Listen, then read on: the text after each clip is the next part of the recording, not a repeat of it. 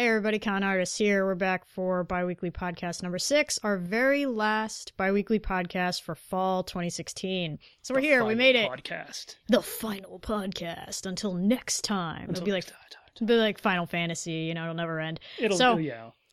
It's all a lie. Um, okay, so uh, yeah, we're here to talk about some of our shows are closing. Um, you know, they finished up, and some of our shows are continuing. I'm looking at you, Classicaloids.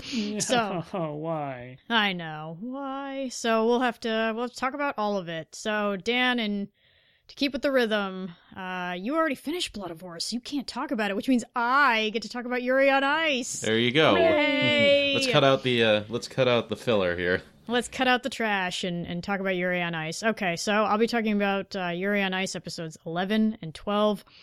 Uh, it, it- the Grand Prix finishes up, so we we end. Uh, the winners are selected. I'm not going to spoil who comes in first, second, third, but it's it's a struggle till the end. You watch every single skater, you know, fall on their own sword or succeed in their own way, and I, I think there's something just genuinely beautiful about these final two episodes because you know you watch certain characters who just have nothing to lose come out of the gate and do such great performances that they cry at the end and characters that had it all just bottom out completely and uh you know but they Take still that have arrogant Canadian guy. yeah take that king jj but um you know it's it's really them playing off of the crowd and just everybody cheering for them. And i think in the craziest way it's it's one of the truest displays of like sport really like garnering love from the people around you i guess. It, it was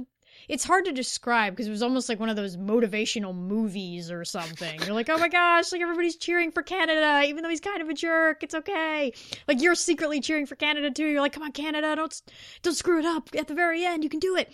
So, um, Sure, it was it was can nice. Power through anything. I believe. Yeah, it was it was really like I think so much love gets poured into these last two episodes for everybody. And and you know, speaking of love, it's it's really the love of uh, Japanese Yuri and Victor that that comes out at the end. There's a really dramatic sequence for 11 and 12 where uh, Japanese Yuri is considering retiring. He's like, "This is it. Like, I've I've really achieved everything I, I think I want to achieve. Victor was my coach. Like, it's it's great. And there's sort of a a selfish motivator in there. He wants Victor to actually go back to competitive skating because Victor, I don't know, he's really sure why he took time off, but there's there's this amazing moment where Victor is like, "Well, I don't know that I want to go back to competitive skating." And so Yuri gets out and he does his his skate. And as he's skating, his monologue in his head is Victor, watch me skate. Watch the you that exists inside of me, the competitive you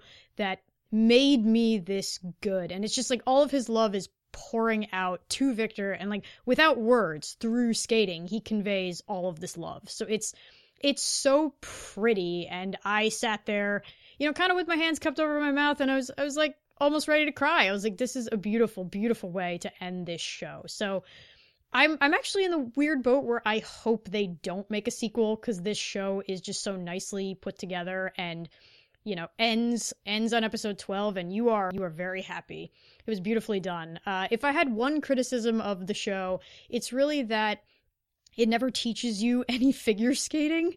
Um the, the- i know for for all of all that it does beautifully it does not teach you any figure skating. So uh, while the show for most of it is is nicely animated, it's not nicely animated enough that these spins that they're doing in midair have a lot of distinction to them. So when they're spinning and the judge is like, "Oh, triple lutz, quadruple salchow, double toe loop," you're like, "I literally have no idea what you're saying right now." like I know the terms over rotation because I enjoy figure skating and I've watched it in the Winter Olympics, but the show never took the time to explain a lot of its technical terminology and it should have taken the time to do that because if you were going into it for the sport you lost out so that'd be my only criticism but if you did not check out yuri on ice and you are in any way remotely curious about it it's it's definitely worth the time it tells a beautiful story has a beautiful relationship high high on my recommendation list Sweet. Hmm, nice, nice. Oh, very good. What's next? Hmm. Is it gundam time or who wants to start no, girlish you know what? number Sure, let's do some Gundam time. So uh, Gundam, I mean, it's not over. So I guess there there's a 25 episode thing, and this was episode 13 that I'll be covering. Uh, but it definitely had a very good ending point for this half of the season. So it really felt like they were kind of wrapping up uh, an arc. So I think last time I was talking, they had awakened to this ancient weapon, this mobile armor, uh, and they're fighting it. And uh, I mean, in episode 13, you know, of course, as you might imagine, they defeat it. It does not, in fact, exterminate all human life. uh, surprise. Thank goodness. I know, right? That would have been kind of a downer for the next 12 episodes. Yeah, seriously. Where do Uh, we go of from course, here, the guys? real the real interesting thing, of course, is in the way that they defeated it. Because as I had said, like you know, if these guys from the Seven Stars, uh, if one of them defeats it, like it sure changes the balance of power.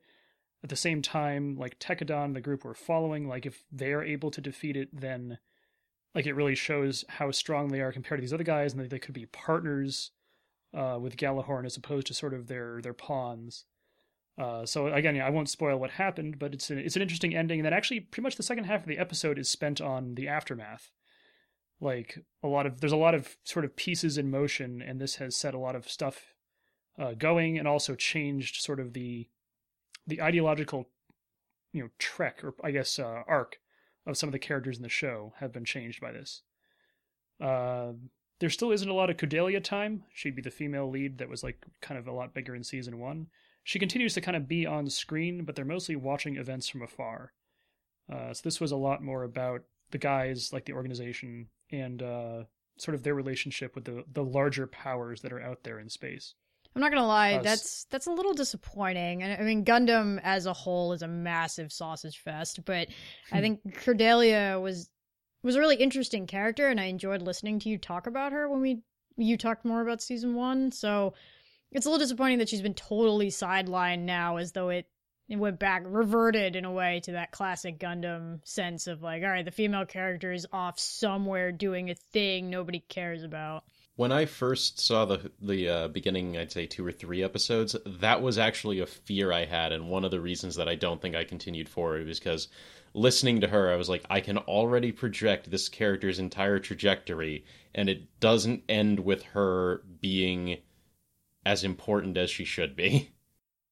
Right. I think what's so you can't tell what they're really setting her up for. So like in season one, she was this revolutionary and idealist, and now basically like she's in middle management, like Right. sort of like she's she's the she's the leader of a company or NGO basically that's advocating for the liberation of the colonies, but she's no longer on the battlefield. She has to sort of fight a battle of like you know phone calls and meetings and right, she's political fighting the political side of of the affair. And to a, to a degree, that's sort of been the story of second season. Like the guys in charge of Tekkadan have to learn how to like run a business and deal with people that you can't just deal with by fighting them.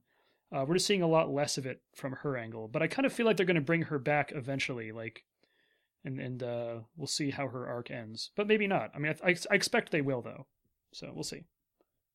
But uh, overall, still strong. Recommended. That's good. Pretty sweet. So how about that girlish number? So How's how the- how's about the that making of a girlish terrible number? anime? uh, well, it their their terrible anime did get a second season, so um, What? Of course it did.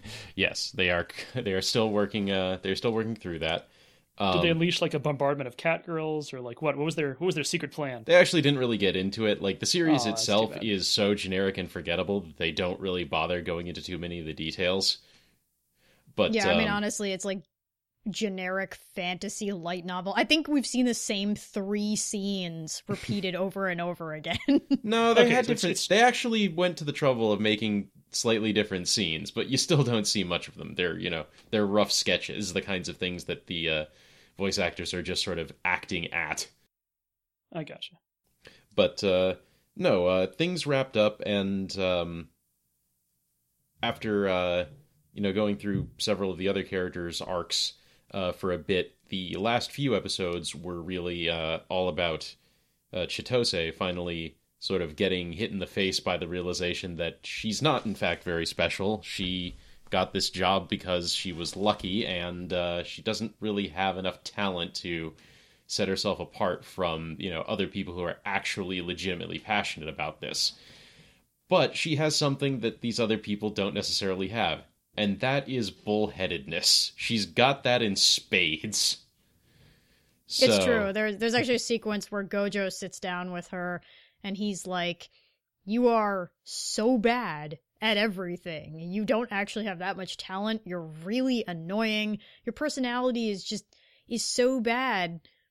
But you have the tenacity to believe so hard in your lack of talent. And that makes you amazing. And I just sat there and I was cracking up. I was like, thanks, show. This is kind of just, I don't know, this is like exactly what I needed. And she's like, really? That's what makes me amazing?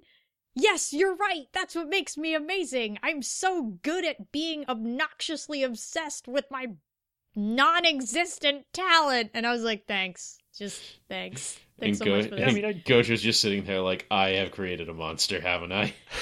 You know, Yeah, I mean, I, really I think he's that in, happy uh, about it in his own way, though. Yeah, because because he, they go into a little bit uh, just to pick on that a bit more.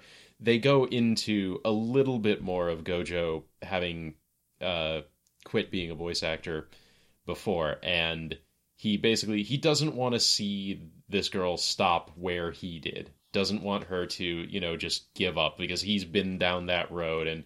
He figures like if there's any chance for her to actually come out the other side of this with any kind of talent or any kind of skill, she can't stop now. She'll never get back into it if she does. So that was, you know, endearing in its own way. But they don't let they don't let her off the hook. They, it's not like she suddenly magically becomes good or everyone starts respecting her. It's just that now everyone now everyone has been able to put into words. It's like she's she's so bad, but there's something about her that we just can't quite get rid of. I think uh, there I think there was an episode. I think there was an episode of um of all things uh, Metalocalypse where they said they said to their bass player, "It's like Murderface, you're a jackass, but this band is too good without you. We need you to come back." and that was the Hmm. feeling I got. You know, I, I got something a little different from it. My Oh? uh, my my fiance used to be in a band with his brother, one of those like garage band type things, and and and when he stopped and and everyone went off to have a real career, you know, Jimmy Jimmy quit, Joey got married. Mhm. Um, Mm.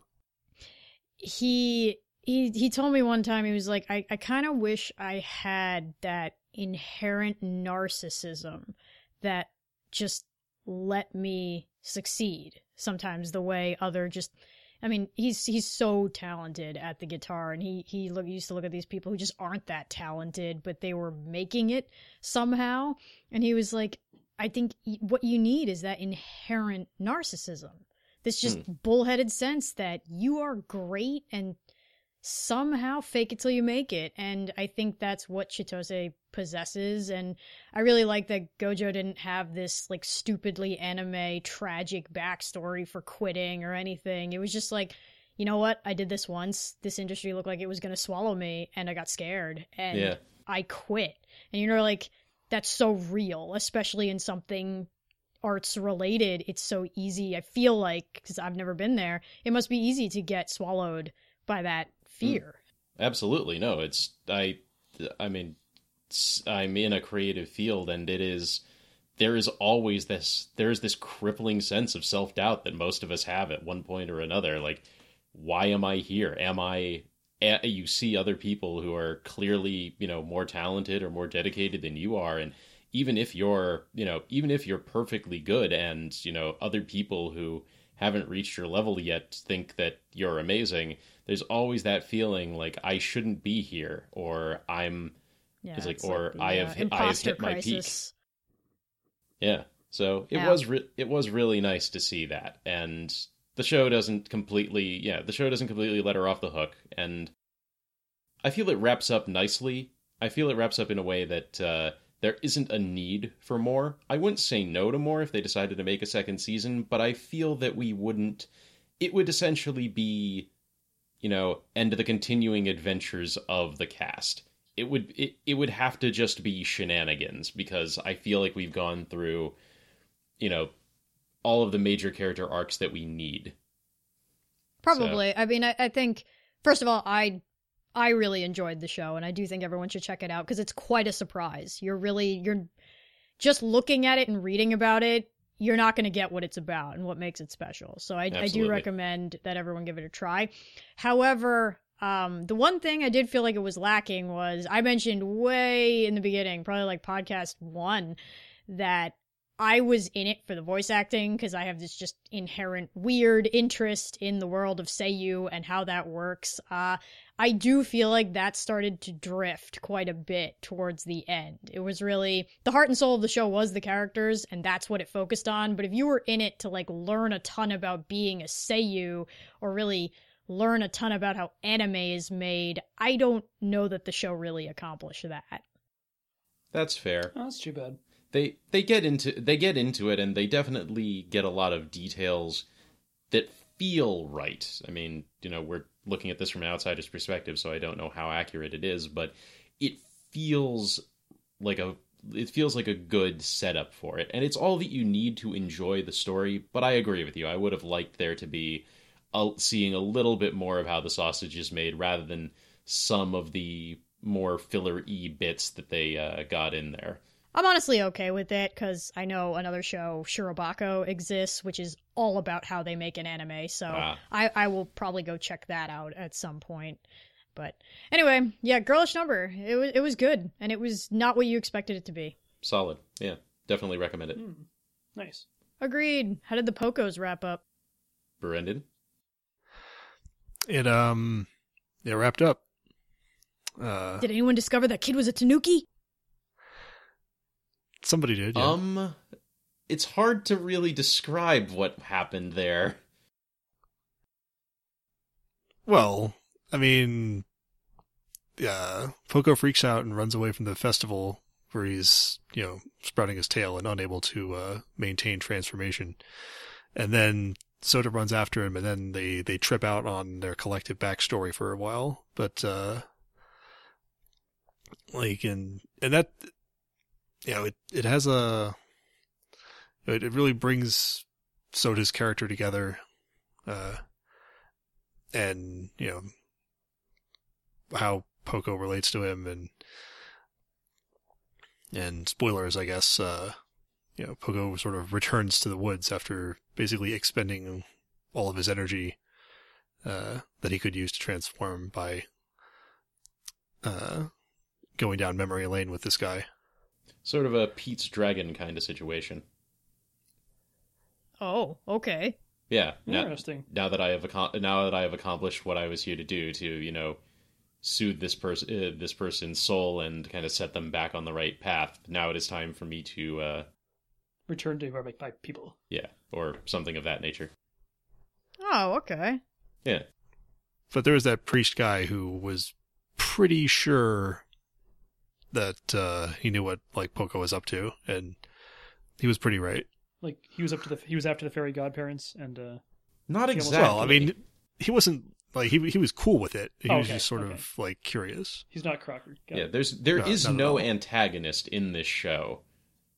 For which I'm somewhat grateful, but at the same time it also means that the action is driven almost entirely by circumstance and those circumstances become both a little bit predictable and not very exciting much of the time, but it still accomplishes its goal. It gives you a very, you know, you get a lot of uh, insight into uh, not just the main character, not just into Soda, uh, though he obviously gets the lion's share, um, but into people like uh, his sister and his friend, and just seeing like what is it like growing up in these sort of not entirely like I wouldn't call this place the sticks, like he calls it that, but you know it's just not uh it's not Tokyo. It's not a metropolitan center, but it's you know still a decent town.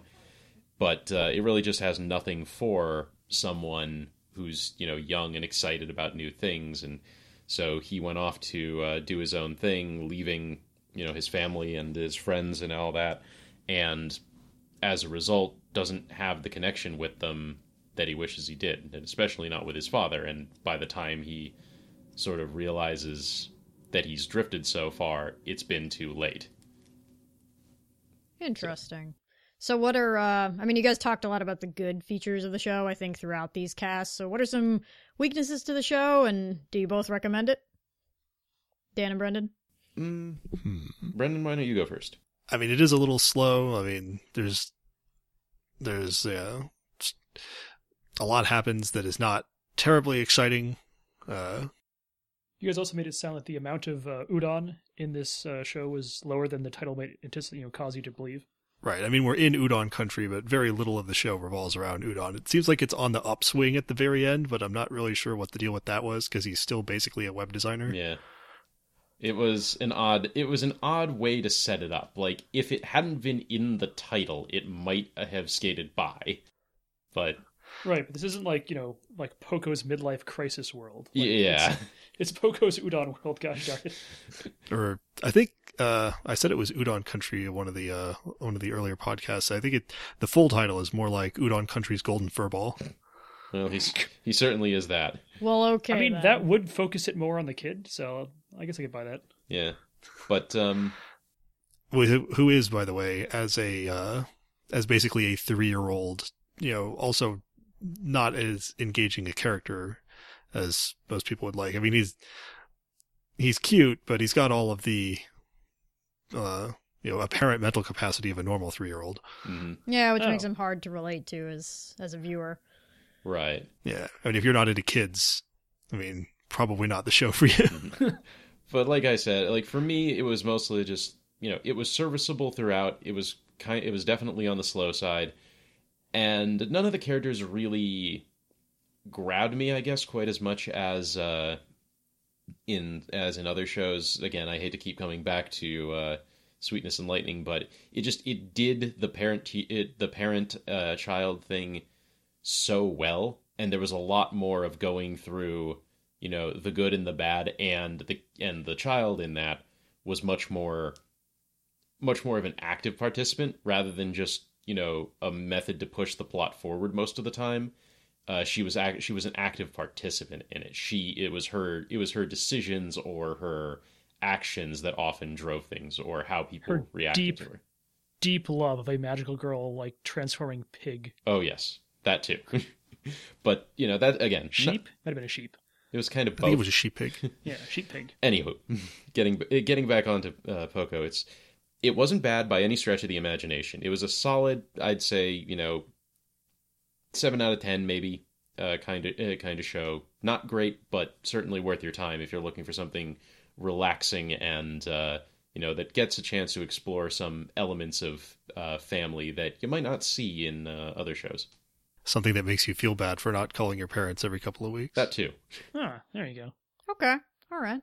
also, yeah, they managed to shoehorn in some sort of local uh, attraction like every episode. Oh, right, because it was. Isn't this actually sponsored by like Udon Country? K- Kagawa Prefecture. Yeah.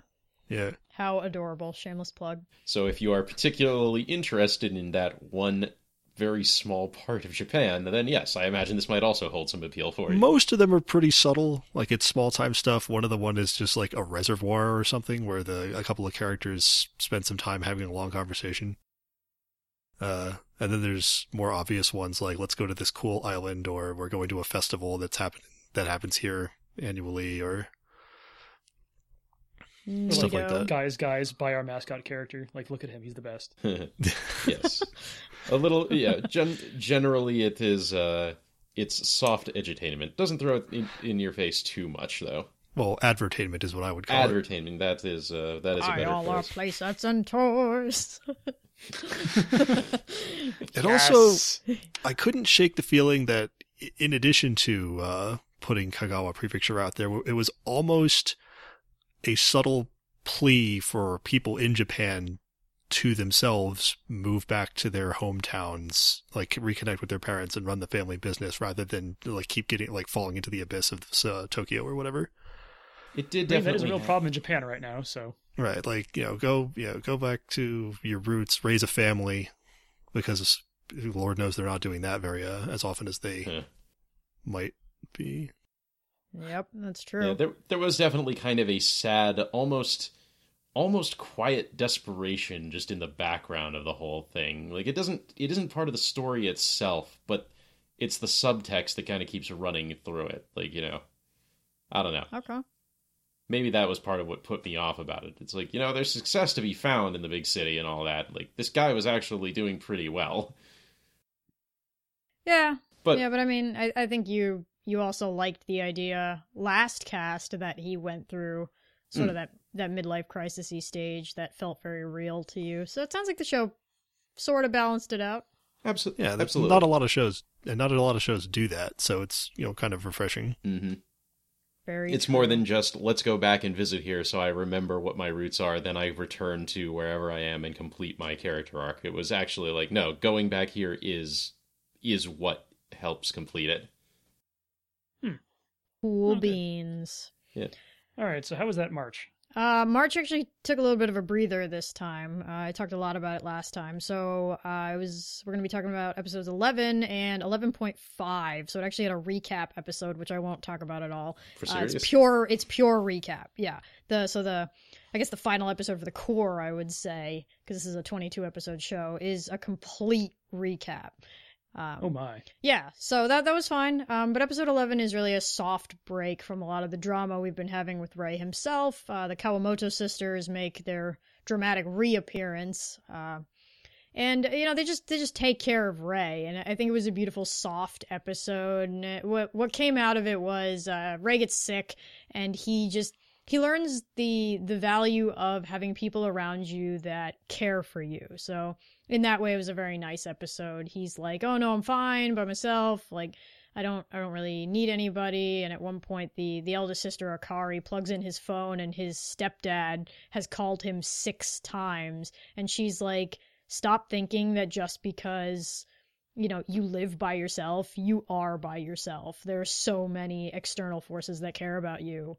Stop you know in a way stop being so selfish. People care about you and it's it's selfish to think that they don't to ignore their feelings like that. So that was a nice feeling and and ray uh smiled like a genuine smile came onto his face for the first time in in episode 11 so it was it was a very nice soft episode and i think it was a really necessary episode after the the rough ones we've been having. So great show. I'm super excited for what it's uh gonna display in the second half. Man, this sounds like uh, Call Your Parents Week here. Yep, That's- it's, it's that's like two different shows, guys. Yeah, love your parents. It's the holidays. Um, okay, so uh, I guess I'll before classicaloid should end everything always all the drama. Oh yeah, So, it's super important. I'll I'll just finish up with Flip Flappers. Um, Flip Flappers got a tad bit muddy towards the end. Uh, it you know it, it finishes in very you did make it sound like a totally clear show up till now, so this is a total. yeah, it's it's yeah, it was everything, you know, everything was so crystal clear. No, I mean it's it's been a fusion show the whole way, like but fusion in a sense that it's grabbing a lot of very blatant influences, but I I really had a sense of what the show was I think trying to to do and it was doing it very very cleverly. And at the very end, I think it it goes too hard into the very classic magical girl type of ending and I almost feel like they they derail some of the big themes they were hinting at this entire time. In the end, it's just this montage of of pictures and a lot of characters that were doing stuff as we overlook what's happening. And Cocona and Papika are just flying happily through the sky in classic magical girl sense because the power of friendship and love came through. And I was like, okay, I Sounds mean, like somebody ran out of budget. Mm-hmm. no, no. I mean, the show looks gorgeous, start to finish. Don't get me wrong. It looks pretty. Everything comes through in the end. It ends in a very classical magical girl way, so I don't have any complaints about that per se. It's it's almost hard to describe without watching the show, but there was this huge theme of choice that was really coming up in the show. The idea that like Cocona was just drifting through life and a lot of what pure illusion symbolized was a sense of choice. And they were digging very very deep into the idea late that uh, some of the choices she was making in pure illusion was actually influencing the outside world. And it was a metaphor for choice being scary because you're never quite sure what's going to come out in the end. And i mean those kinds of big things. And there was this crazy backstory that was feeding everything. And towards the end i mean stuff was just happening wildly and crazily. And i was like I mean, I guess I'll go along with this ride because we need to end this in a magical girl way, but it, it got kind of muddy. It lost its very deep sense of purpose. and it ended just fine, but honestly, just fine was weak for what the show was doing the whole time. So that's how good I thought the show was. That when it ends in a eh, just fine sort of way, I was like, no, no, no, no, no, that's no, come on. So I highly recommend this show though, even just for the sense of looking at it visually. It's it's a stunning show to watch visually, and it's it's so much fun to look at the influences. You're like, wow, this is. I mean, everything from one of the lines is actually, "Where's the third child?" And I was like, "Hi Eva, how's it going?" And like How's they go down this bending corridor of just like red light flashing light rooms, and I was like, "Okay, we've officially arrived at NERV." But you know, it looks exactly like Eva to things that are you know very subtly pulled out of Utena, to things that are subtly pulled out of Ghibli, to things that are pulled out of Trigger. Like, there's so many neat influences to pull from. So it's an amazing show. I highly recommend it. Uh, just the endings, eh, it, it's okay. Could have been stronger, but great show. Definitely the dark horse of the of 2016. Nice. Wow. Very good. So who wants to talk about Classicaloids? Oh man, Classicaloids. I do Oh, not think man. it would be a stretch to say that episode 12 of Classicaloids ruined everything. Like, how is it? Listen, it's How do you because Go on. How do you ruin a garbage fire? it's because. it's because because, go ahead, Sue. Bach speaks real He started words. talking. Oh, It was so bad. Oh. The actually, only really thing we wanted was he- for him to just I talk know, music language. That was my whole goal of the show. And at one point, it's really funny because he does it, and like Klasky Klasky looks at each other and they go, "He's speaking real words. I don't know what to do." It's like they know that this is terrible. And you know what though? He is still the best character in that show. undeniably the best character in like that show. Even in even when talking in full sentences, I'm like, yeah, yeah, Bach, yeah, thumbs up. yeah, he's, Like- he's he's such a great character, and I think his transformation is undeniably the best. He like you know he gets everything right, and then these like aviator goggles appear, and then this giant wig falls out Falls of the out of sky, and he puts it on his head, and he's like battle Like a ready. crown. and you're Oh. like, yes, everything is fabulous, like right now. Uh, but like the remix of Toccata and Fugue was awful. Oh, Like, that- yes. that, wasn't Heavens. good at all.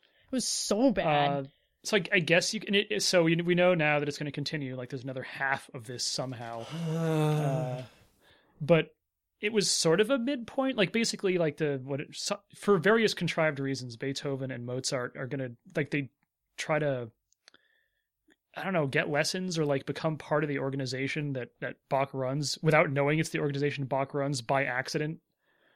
Like it, it's just con- con- contrivance. Like it doesn't matter and uh, they end up being like i hate all of the rigidity that comes with having to make music you know with people that train you and there's budgets and all this other nonsense and like you have to appeal to a certain audience and we hate that uh, so we're going to rebel against it and uh, they end up fighting bach at the end who's like you know you you children like how can you possibly make music without constraints like true freedom is an illusion et cetera et cetera i mean it wasn't a bad lesson Yeah, I mean, Uh, it, it but- was it was a nice change for them to actually go back to talking about music instead of like whatever that horrible episode was where Kanade couldn't go on vacation. Like that episode gives me Oh, nightmares. you make me sad you make me sad again I know, I know. Don't, ladies' night, ladies' night. Remember. ladies night yeah yeah much better So it's uh, you know, it was nice to actually get back to something music related in a real way, not whatever garbage they're always throwing at you. But at the same time, I mean, it was it ruined everything that I wanted from Bach, and I mean, on the whole, the whole episode is contrived, and they like pseudo music battle. It, it all just felt so dumb. The music battle like Bach like by the way i'm the father of music like this battle's over when i say it is and then it was Yeah, he just he just steamrolls them. They get totally wrecked. Like they're so wrecked they end up in their normal clothes. Like he blows their conductors' outfits like clean off them and they end up in normal clothes and they're like, "Oh my gosh, he's so powerful." I mean, if nothing else, it was great to see Bach like punch a bunch of emperor penguins in the face. Like that was Um, kind of that funny. did happen Yeah, because well, that's because you know beethoven plays Beethoven, the emperor yeah. suite like em- penguins come out of nowhere. Yeah, emperor Yeah. it's like last time when they, when they beat up that giant rat. Yeah, and they're like, da da, and like Bach is just like, heck no, and you know, it, he just stops that nonsense. So i think perhaps the most depressing part is like you know they had this interesting thing about how do you create music you have to have limitations and like you can't just have freedom and unlimited resources. But his like Bach basically visits Kanade in her house and like sees where the classicaloids have been living, and his conclusion is, hmm, somehow living in a Japanese style like sort of dorm situation is the perfect atmosphere to create music and have these these people grow as musicians. Oh hell no! like, yeah, that's that's really? the finale. That's like, that's really, the takeaway. Bach, That's good the lesson. heavens. The lesson here is like seriously, just move in in some Japanese dorm. You'll be a great musician. at The end. Yeah, exactly. As long as you have a landlady who keeps yelling at you, like you have to have some limits, and and her yelling at you is enough limits. Like that's yeah. the right Oh my Ugh. gosh. You know what I think is is killing me the most is really that I sometimes like I'll read about how the season is going for other people. And like Scott, this show, like a lot of people love this show. What? Do So they? What? Yes, Dan. Yes, they do, and I don't understand it at all because it like I am it incredulous. infuriates me. Like it's painful to watch at certain points. It's so stupid. And I, I don't know. Sometimes I feel like one of those, you know, get off my lawn moments. Get off my lawn! Yeah. Oh, I will proudly Pascal. wear that banner if it's what it takes. It's such a it's such a stupid show, and whatever. We're in it for the long haul, Scott. We're gonna make it. Yeah, we are. Like we may not now. We, I'm not sure if we're going to talk about it. You know, next next season when we do our podcast, because you know there's other shows. But believe you me, we're going to finish this thing. Yes, And we we'll probably, are, We'll probably you will mention how it goes about at it, least. if nothing else, than in a bonus track about Classicaloids. I don't know if I'm excited, but uh, I am certainly anxious to hear how it concludes. That's a good word. No worries, So Dan. are we. It'll ma- you'll you'll hear all about it. I'm sure I will. Oh yeah. All right, All right, I- guys. that about covers it, right? it really does. Yeah, good good season, everyone. Good season, everyone. Turned out much better than than I thought it was going to be. So thank you so much for following along with us. It's been a blast. All right, Yeah. Thanks. Tell us what you guys thought of the season. Do we miss anything awesome? Do we miss anything terrible? Let us know.